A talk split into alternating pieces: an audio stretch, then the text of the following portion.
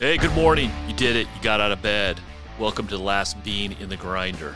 Imagine you're a coffee bean, and somehow you weren't grinded. You're still sitting in that grinder.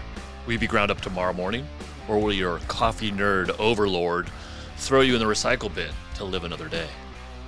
Like that last coffee bean, you right now, in your own real life, have the choice to kick ass, worry about tomorrow, or just be present. This is a daily micro podcast, inspirational, motivational, whatever the hell you want to call it, to keep you present and grinding, not grinded. So enjoy.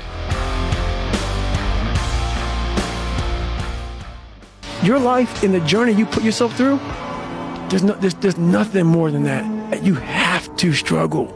You have to struggle. The bigger the struggle, the bigger the peace. The bigger the suffering, the more peace. You like these short episodes? Then think about buying me a short coffee so I can keep grinding away, producing them for you. So head over to BuyMeAcoffee.com/keepgrindin.